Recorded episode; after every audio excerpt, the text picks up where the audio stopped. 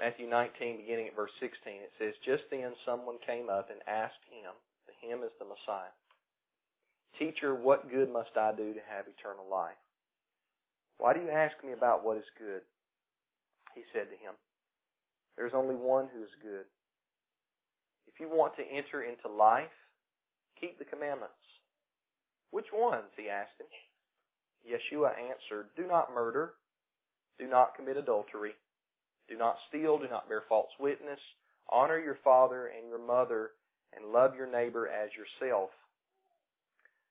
I have kept all these, the young man told him.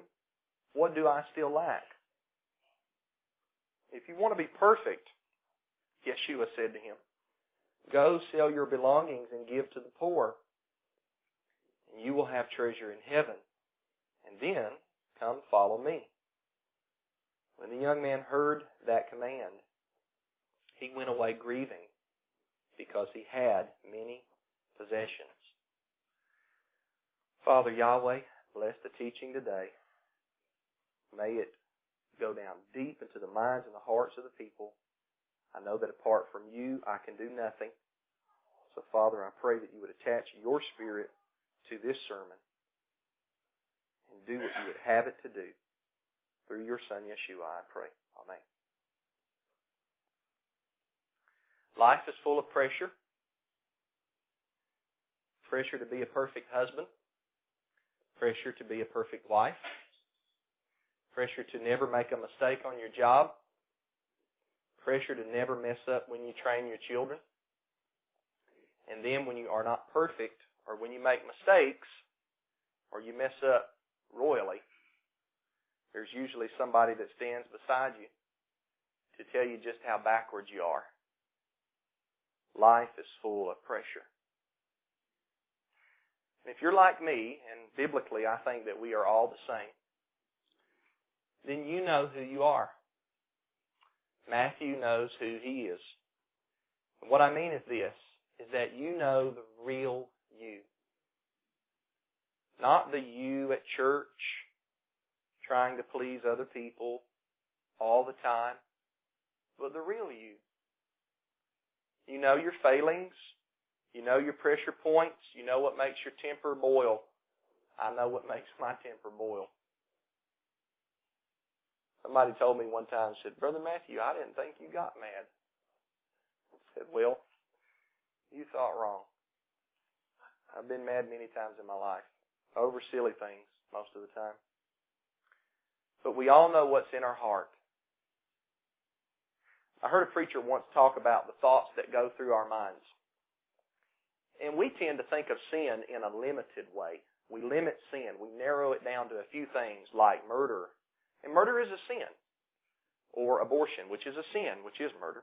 Homosexuality. These are sins, but we tend to limit sin down to a few things. And we figure if we don't do those things, then everything's going to be okay. We're a righteous person.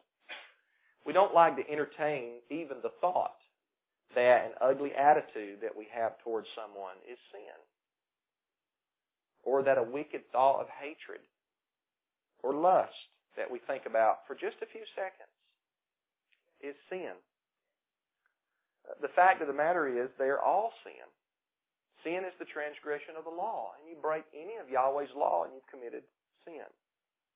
And all sin begins in the heart and the mind.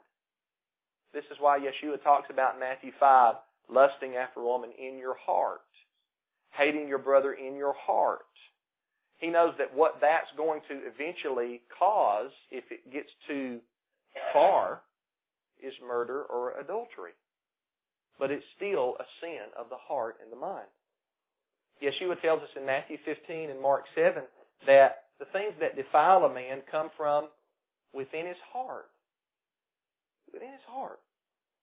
Now the Pharisees, they were worried about their hands needing to be washed before they ate ritually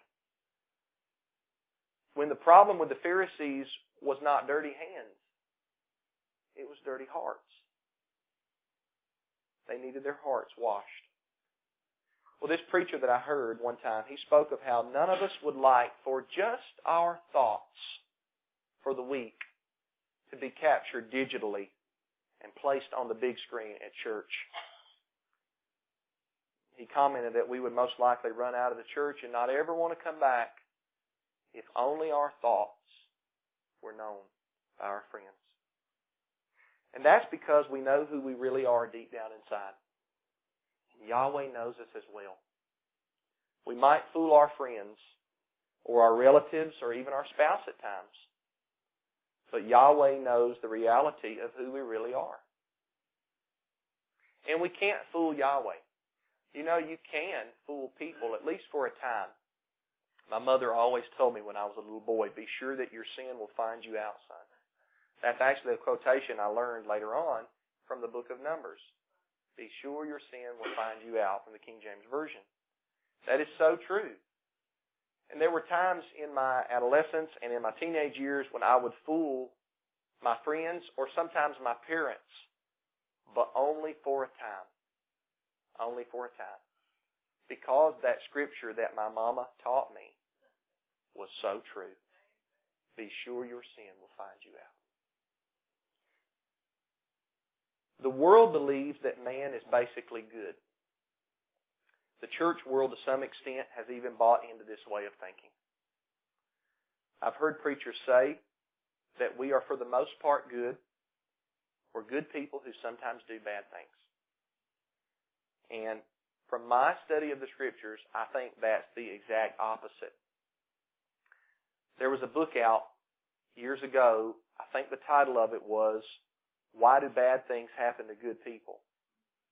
And I think the title should be reversed. Why do good things happen to bad people? Because we're all sinners in need of a Savior. And salvation is the greatest thing that could ever happen to anybody. So why does that good thing of salvation happen to somebody who doesn't have anything to bring to Yahweh but their sin and their repentance? There's a reason for that, and it's called mercy, and it's called grace. In Genesis 6 verse 5, Yahweh looked down upon the earth and he saw that the wickedness of man was great and that every thought in his mind was nothing but evil all the time.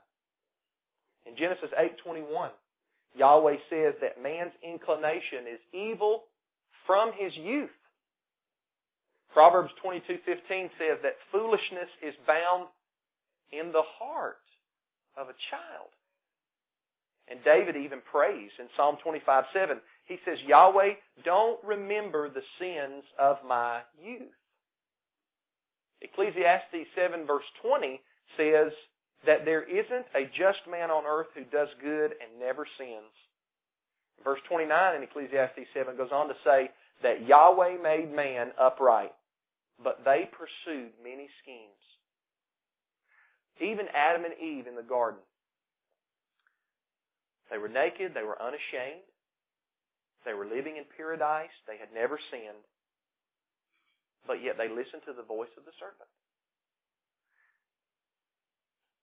I don't know about you, but I've heard some people in my life through the years say things like, well, if Adam wouldn't have done what he did, or if Eve wouldn't have done what she did, when in reality, we've all done what Adam and Eve did.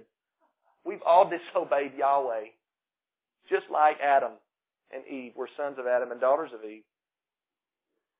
Yahweh's instruction said, Do not eat from the tree of knowledge of good and evil, for in the day you eat of it, you will surely die. It's in Genesis chapter 2. And then the serpent comes along in Genesis 3 and he says the opposite of Yahweh. You won't die. Don't listen to Yahweh. He adds a little word in there. And what do humans do? They believe the enemy instead of Yahweh. And I'm not saying anything today that we all don't already know in our minds and our hearts. We can fool ourselves into thinking that we're good. We can trick our minds into believing that we are somehow holy or righteous or self-righteous, I should say. But we know in all honesty that we're not. This is what's so important, brothers and sisters, is that until we admit that we are sick, we'll never be humble enough to receive the medicine to make us well. I had an aunt. She was probably my favorite aunt. She died in her early 40s from a tumor on her brain that she didn't know about. She had no clue that it was there threatening her life on her brain. The very day that she died, she woke up and just like every other day, it was normal. Everything was okay. Everything was going as she had planned. I think later on my uncle said that she mentioned she'd been feeling just a little bit listless that morning a little bit down, but who of us don't have days where we feel listless or we don't feel like we have energy or something like that? That's not out of the ordinary. Now, do you think that if she had known about that tumor, let's say a year before her death, that she would have at least done something about it? Well, absolutely. Any of us would. We all would. But if we don't realize that we're sick or in trouble, we never want to seek for the cure. We don't think we need the cure. We'll be like a blind man that stands next to a cliff. And we stand there as though nothing's wrong. And this was the problem with the rich young ruler in Matthew 19. He asked a question about eternal life. How do I get it, teacher? I want to live forever. What good thing must I do to have eternal life? And we read here that Yeshua responds to him by simply telling him, keep the commandments. Keep the commandments if you want to enter life. That's simple enough. But the problem is, is that we just read about seven texts from the Old Testament without even going into the New just a second ago that teaches that we don't keep the commandments. Remember Ecclesiastes 7 verse 20. A man who was blessed with his wisdom by Yahweh said this, There is certainly no righteous man on earth who does good and never sins. But Brother Matthew, surely Yeshua just means keep the commandments part of the time or sometimes or maybe most of the time. Keep the commandments most of the time. That's what he means. Why do we want to read that into the text? We want to read it into the text because we know we haven't always kept the commandments. That's why. Why do we want to justify ourselves and our sin? Why do we not want to admit that we are sick and instead lay around in our self-righteousness? When Yeshua says keep the commandments, you know what he means? He means keep the commandments. He didn't say keep them part-time, half-time, most of the time. He said keep the commandments and you'll enter into life. If you break the commandments, that means you're not keeping them. Keep the commandments means just that.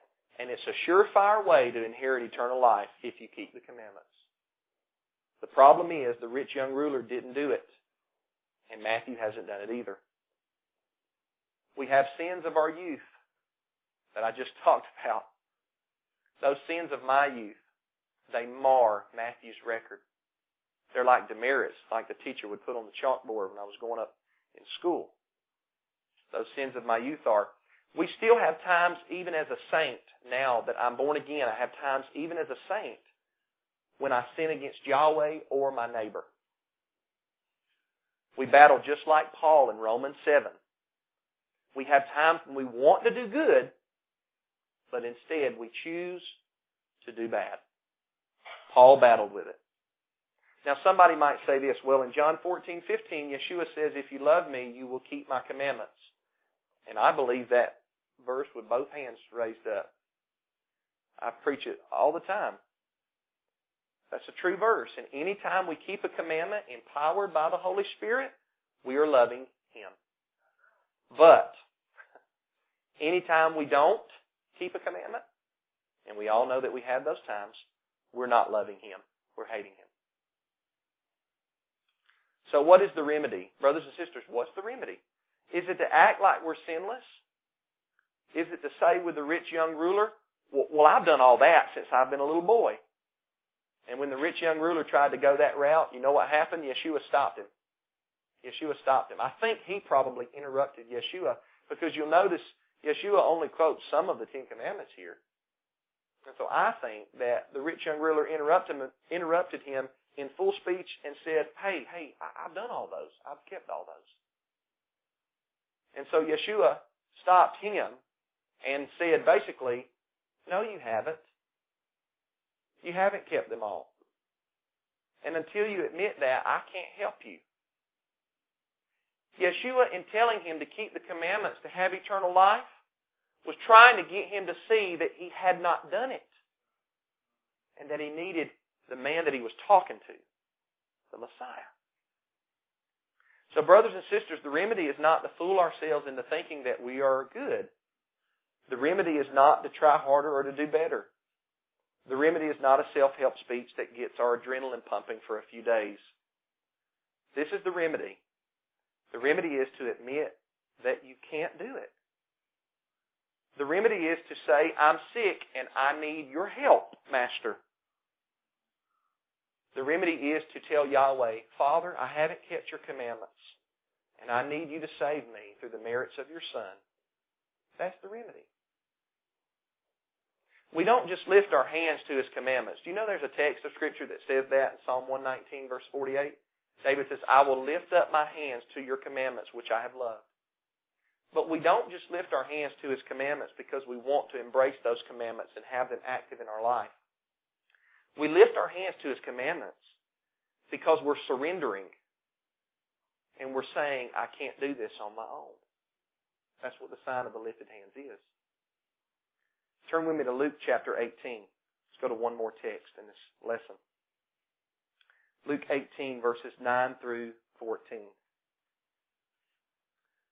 I'll begin reading at verse 9. I'll go all the way through verse 14. This is our Messiah. In one of his parables, he says this. He also told this parable to some who trusted in themselves that they were righteous and looked down on everyone else. Two men went up to the temple complex to pray. One a Pharisee and the other a tax collector. The Pharisee took his stand and was praying like this. Elohim, I thank you that I'm not like the other people, greedy and unrighteous and adulterers, or even like this tax collector. I fast twice a week and I give a tenth of everything I get. But the tax collector, standing far off, would not even raise his eyes to heaven, but kept striking his chest and saying, Elohim, turn your wrath from me, a sinner. I tell you, this one went down to his house justified rather than the other. Because everyone who exalts himself will be humbled, but the one who humbles himself will be exalted. I want you to notice the opening verse here, verse 9. There were some people who trusted in themselves, thinking they were righteous, and looked down on everyone else. That sounds like a lot of Christians I've known over the years. That's what it sounds like. That sounds like a lot of churchgoers I've met in my life. The people who think they've got every I dotted and every T crossed. They wear just the right Christian clothes. They sit on just the right pew and they look down through their nostrils at every person who isn't just like them. And I'm ashamed to say that that's been me at times in my life. That's been me. Yeshua talks about two men going into the temple complex to pray. One is a Pharisee. The Hebrew word is parashim. It means separated one. And the Pharisees considered themselves to be the strictest group in all the Hebrew faith. They were it. The elite class, the upper class. They were better than the Sadducees, even though the word Sadducees actually stems from the word Zadokians, which means sons of Zadok, who could trace their genealogy all the way back to Aaron, a righteous bloodline. The Pharisees said, we're better than these guys. They're better than the Essenes that lived out in the wilderness by themselves and even didn't get married because they wanted to devote their life totally to Yahweh. Or the Zealots who were so zealous for the righteousness of Yahweh that they would even put people to death sometimes. The Pharisees considered themselves to be over all of these different groups in the Hebrew faith. They were the elite and they knew that they were the elite and they would tell you that they were the elite if you asked them. But many of them hated Yeshua. And you know why? Because he would hit them where it hurts. I'm not talking about with his fist but right in the heart. Right where they needed help. In their heart. Now the other guy, he went to pray, and he was a tax collector. And they were looked down on in the first century, just like they're looked down on in the 21st century. Amen? Brother John? Can I get an amen, brother? Many tax collectors took much more than they were told to take by the ruling government. They would steal from people. Zacchaeus was a tax collector that Yeshua saved in Luke 19, the next chapter after this one. And he definitely stole it from people because after his conversion, he spoke about needing to repay people double and even some people fourfold. Yahweh really got a hold of Zacchaeus' heart, wanting to repay somebody back fourfold. So the Pharisee stands up to pray, and he starts his prayer off by downing the guy beside him. What nerve? Could you think about that? You walk into the temple complex to pray, and there's this tax collector, and he's praying, and he's close to you, and your opening words in your prayer is downing the tax collector. Yahweh, I'm thankful I'm not like this filthy tax collector that came here to pray today. Could you imagine the, those words coming out? What nerve that this man had. And then the Pharisee starts, quote unquote, reminding Yahweh of everything that he does. I fast this much. I tithe this much. I say these prayers. I dress this way. And my tassels are tied just right. And I use the proper eloquent words when I pray. And I, and I, and I, and I do this, and I do that. And it's all about me and I. But see, prayer is not about building up our self-righteousness. It's not about making us sound good and others sound bad. The book of Proverbs actually teaches that you should never give yourself praise anyhow, yourself. It says, let another man's lips praise you and not your own. My dad taught me that when I was a little boy. And even when you receive praise from other people's mouths, you should always receive it in humility and never in pride. Well, the tax collector, he wouldn't even raise his head up to heaven. Instead, he looked down and he kept beating his chest, the text says. And striking your chest or yourself in those days was an act of mourning.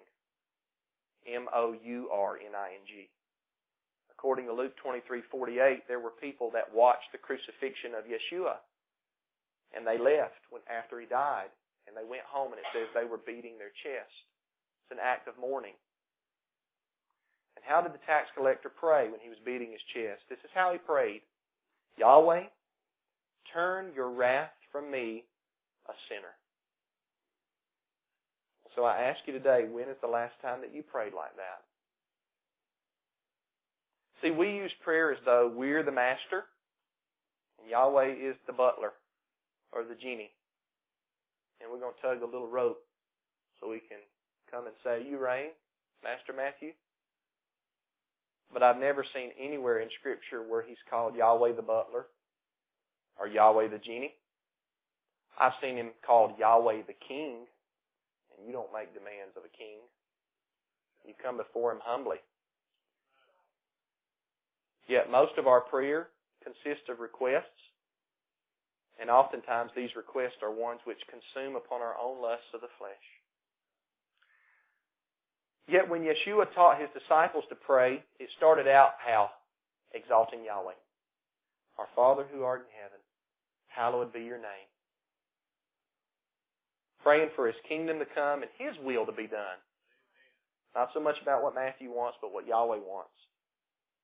He taught them to ask Yahweh to forgive them of their debts. He said, pray this, forgive us of our debts as we forgive our debtors.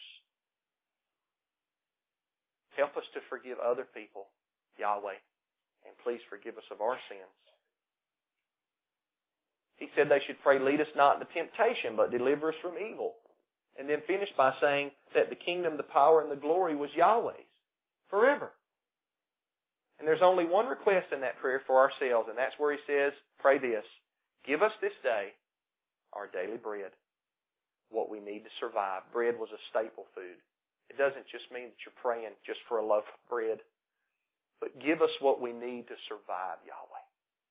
Supply us with food, nourishment, housing, clothes that we need to survive. And you know what? If our heart has been changed by Yahweh, this is how our prayers will sound. Any good prayer sounds like a Lord's Prayer. And you don't have to get eloquent. You just pattern your prayers after Yeshua's teaching on prayer. I remember still growing up when I was a little boy, and I thought it was a great thing then. How that sometimes visiting evangelists would come to church and they would pray, and when they prayed, you know what? It would sound just like they were reading the King James Version. Everything was thee and thouest and thus. And I thought, boy, they're a good prayer. But Yeshua actually teaches not to pray like that. In Matthew 6, you can read about it. He says, Don't pray like the heathens pray, for they think they'll be heard for their much and eloquent speaking. But when you pray, talk to me like you would your dad. I like to go and sit down if I have free time and talk with my dad. Just me and him. It's for 10, 15 minutes. Ask him how he's doing. Tell him I love him. Talk to him. You know, Yahweh likes for us to do that too. He recognizes that we're but flesh. He recognizes I don't know Hebrew. He recognizes I don't even know Greek. I'm an old southern boy with a southern drawl. And even when I try not to speak with that southern drawl, it still comes out southern. That's okay though. Yahweh hears me when I pray. And I can talk to him, just like I'm talking to you guys right now. And sometimes I do that when I drive down the road with my eyes open. Sometimes I do it with my head bowed. Sometimes I do it with my head up to the sky. Sometimes I'm on my knees. Sometimes I'm on my face. Sometimes I'm walking. Sometimes I'm standing still. But I pray to him. And I talk to him like, like my dad, Abba, my spiritual father. The tax collector prayed, Yahweh, turn your wrath from me. Have mercy upon me, for I am a sinner. And I'd venture to say that most Christians don't pray like that, but we should. Because if it were not for Yahweh's mercy, none of us would be here today. None of us will be here today. We would all end up under his wrath, every single one of us. So which of the two prayed correctly? Well, obviously it was the tax collector. The one everybody looked down on. He prayed right. Not the Pharisee, the one everybody looked up to. I guarantee if the Pharisee and tax collector walked through the street of Jerusalem, the main one, everybody would think the Pharisee was this righteous fella. And the tax collector, we don't want to get too close to him. We might inherit some kind of filthiness from him. But yet the tax collector prayed correctly. Yahweh, have mercy on me. Turn your wrath from me. And the tax collector, it says, went down to his house justified, declared innocent, declared righteous. Rather than the Pharisee. Why? The verse ends, verse 14 of Luke 18. It ends by saying this, because those who exalt themselves will be brought down low. But those who put themselves down low or humble themselves, they will be exalted. Brother Matthew, you're talking about how bad man is, and that's true. And I have to talk about how bad man is because the Bible talks about how bad man is. But the good news is, is this, is that by Yahweh's grace and mercy, He can change all of that. But if we stay humble and lower ourselves, and I like to say, think less of ourselves, Yahweh will lift us up in His time. But if we try to exalt ourselves, and be better than other people and think that we're some kind of something or whatever it is, Mr. It, Yahweh can tear us down. Just like the Pharisee. The tax collector was not justified because he was a perfect person. The tax collector wasn't justified because he kept the Sabbath all the time perfectly. Or because he never left home without his tassels. Or because he was always a perfect husband or father. Yes, you should keep the Sabbath. Yes, you should wear tassels. And yes, you should strive to be a good husband and father. But that's not why the tax collector was justified. It Has nothing to do with it. On his bad days, the days when he wasn't his best at Sabbath keeping or tassel wearing or fatherhood or husbandry, he was still justified. Because when he prayed, he knew that he needed constant help from Yahweh. He knew it. And he knew that even his best days, even the days where he did what felt like the best he could do, still didn't measure up to Yahweh's perfect law. The remedy for all of us is to admit that we're sick, and only then we will receive the treatment of the gospel. The treatment that we all need so bad because we're so unworthy. And the treatment is free of charge for those who admit that they're sick. It's perfectly, beautifully free. The treatment doesn't say do. The treatment says it is finished. But as long as we think that we're good in ourselves or that we don't sin that bad or that we're really not sinners, you know what we'll do? We'll stand praying like the Pharisee. I thank the Lord that I'm not like this guy right here. It's not the right way to pray. And as long as we do that, we'll never, catch this now, this is good, we will never be able to keep any commandments correctly. This is why, because we're trying to do it in our own strength and in our own self-righteousness. Here's the neat thing, and a lot of times things in Yahweh's Word are backwards to our human understanding. The neat thing is this, in the moment that we let go of the reins and give up, and we tell Yahweh, Father, I can't do it. Have mercy on me, a sinner. At that moment, Yahweh gives us the strength to do what we need to do at any given time. Because He sees we're not no longer relying on ourselves. We're relying on Him. We're not trying to do it on our own. Matter of fact, we're saying, I can't do it on my own. That's the medicine. That's the gospel of the Messiah, the changing of our heart, the will to do what's holy. But the medicine is only given to those who admit they're sick and they cry out for mercy. Brothers and sisters, His grace and His mercy is all I've got. And when I know that He loves me like that, you know what it does? Does it ever make me want to serve Him as His little child? Let's stand and have a word of prayer as we close. Heavenly Father, I love you. I thank you and I praise you, Father. Your mercy endureth forever. Father, I thank you, Father, for, for your love. And I pray that you would instill it in my heart to, to be a prayer uh, like your son taught and to be a prayer like that tax collector and recognize had it not been for you on our side, tell me where would I be? Help us, Yahweh, in our prayer life be biblical. Help us, Father Yahweh, to be uh, to be practical as well. We need you, Yahweh, every day. Every day. Help us to humble ourselves so that you can exalt us. And Father, any time that we feel that little bit of exaltation try to rise up in us or pride or boastfulness, pray, Father, that we remember your word and not let it not let it enter. But Father, continue to humble ourselves and let you exalt us when you see fit. It's through your Son, Yeshua the Messiah, that I pray.